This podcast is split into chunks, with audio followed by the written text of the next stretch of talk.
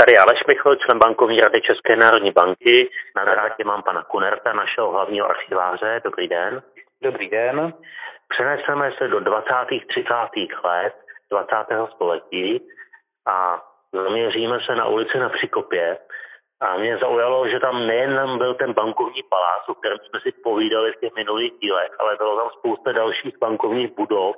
Vůbec ta čtvrť byla pro, pro, jakoby prolitá financemi. Takže pojďme se, se podívat na tu pražskou čtvrť a kolem ulic na Příkopě. Pane Kunerte, co tam všechno bylo? Co tam všechno tak. stálo vlastně? Možná první, co je třeba říct, vlastně on, eh, řekněme, ta ulice na Příkopě byla součástí takového, řekněme, ještě možná rozsáhlejšího takového bankovního distriktu, kde vlastně byly eh, centralizovány vlastně všechny významné bankovní instituce. Ten bankovní distrikt by se dal vlastně jakoby vymezit, řekněme, Václavským náměstím, pak právě Příkopy, což byla ta ústřední a hlavní část, kde sídlily ty největší banky. Potom to byla eh, vlastně oblast eh, ulice Hybenské, případně ještě možná to můžeme protáhnout až na Poříčí a pak nahoře to vlastně uzavírala ulice Vilzonova, nebo dnešní Vilzonova. A všechno banky? Všechno banky tam uh, samozřejmě nebyly jenom banky, byla tam spousta obchodních, uh, obchodních závodů, sídel nejvýznamnějších průmyslových firm, ale v zásadě tady byly koncentrovány ty vlastně centrály nejvýznamnějších bank.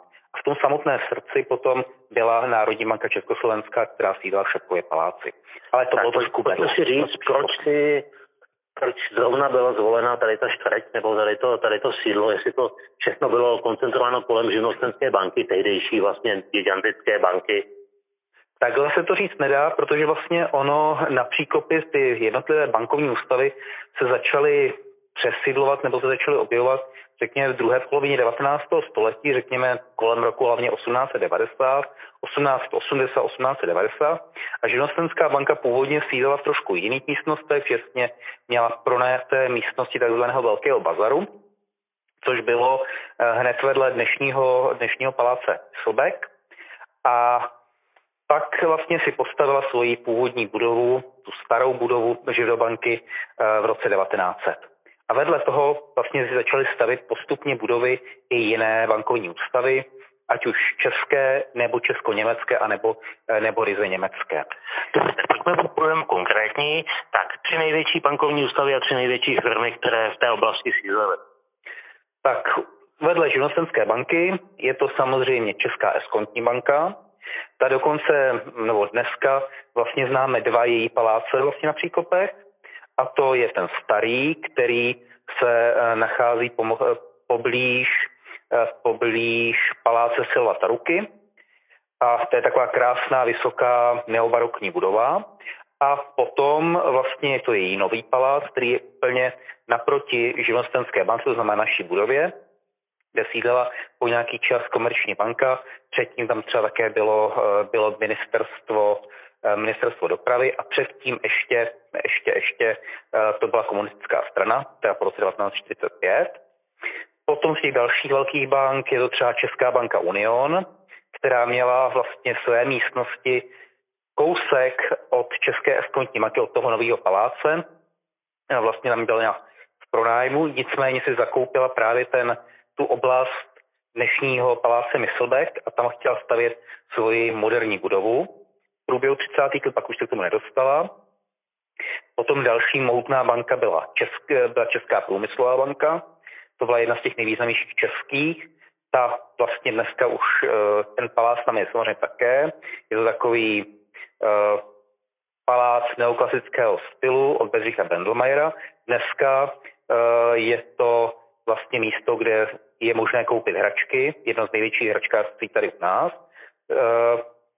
Potom možná nejkrásnější budova neorenesanční e, banky je Zemské banky, což byla sice nebyla akciová banka, ale byla to vlastně veřejná banka, byla to banka, kterou si řídila země Česká. Ale já ne, nepochybuji o tom, že byste vyjmenoval všechny ty banky, které tam sídlily a to podle mě postupně budovu za budovou. Mm-hmm. Já jsem říkal mhm. tři, teď jsme jí dali tak pět, šest pojďme na ty firmy teď, největší firmy, jaké tam byly, jsme to mohli pak skřížit, proč vlastně takhle mezi sebou se združovali. Tak, uh, firmy, myslíte teďka ty instituce jednotlivé? No, no, mě by zajímalo, podle mě tam nesídlily jenom ty banky, ale byly tam eh, centrály i velkých firm, nebo uh, Byly, ne třeba úplně na té hlavní ulici, na tom, uh, vlastně řekněme, na tom korzu, tam se vlastně nacházely různé kavárny a podobně, ale uh, vedle toho třeba Česká obchodní společnost tam měla své místnosti hned vlastně u živnostenské banky, protože vlastně to byl její koncernový podnik ale třeba potom máme kousek dál eh, v Bredovské, dneska politických vězňů, bylo třeba sídlo Báňské hutní společnosti, potom tam byla kousek nad tím v, v Opletelové ulici, potom byla sídlo Pražské železářské společnosti, vlastně těch nejvýznamnějších hutních podniků. Takže skutečně oni se koncentrovali kolem, řekněme, v tom bankovním distriktu ty nejdůležitější firmy.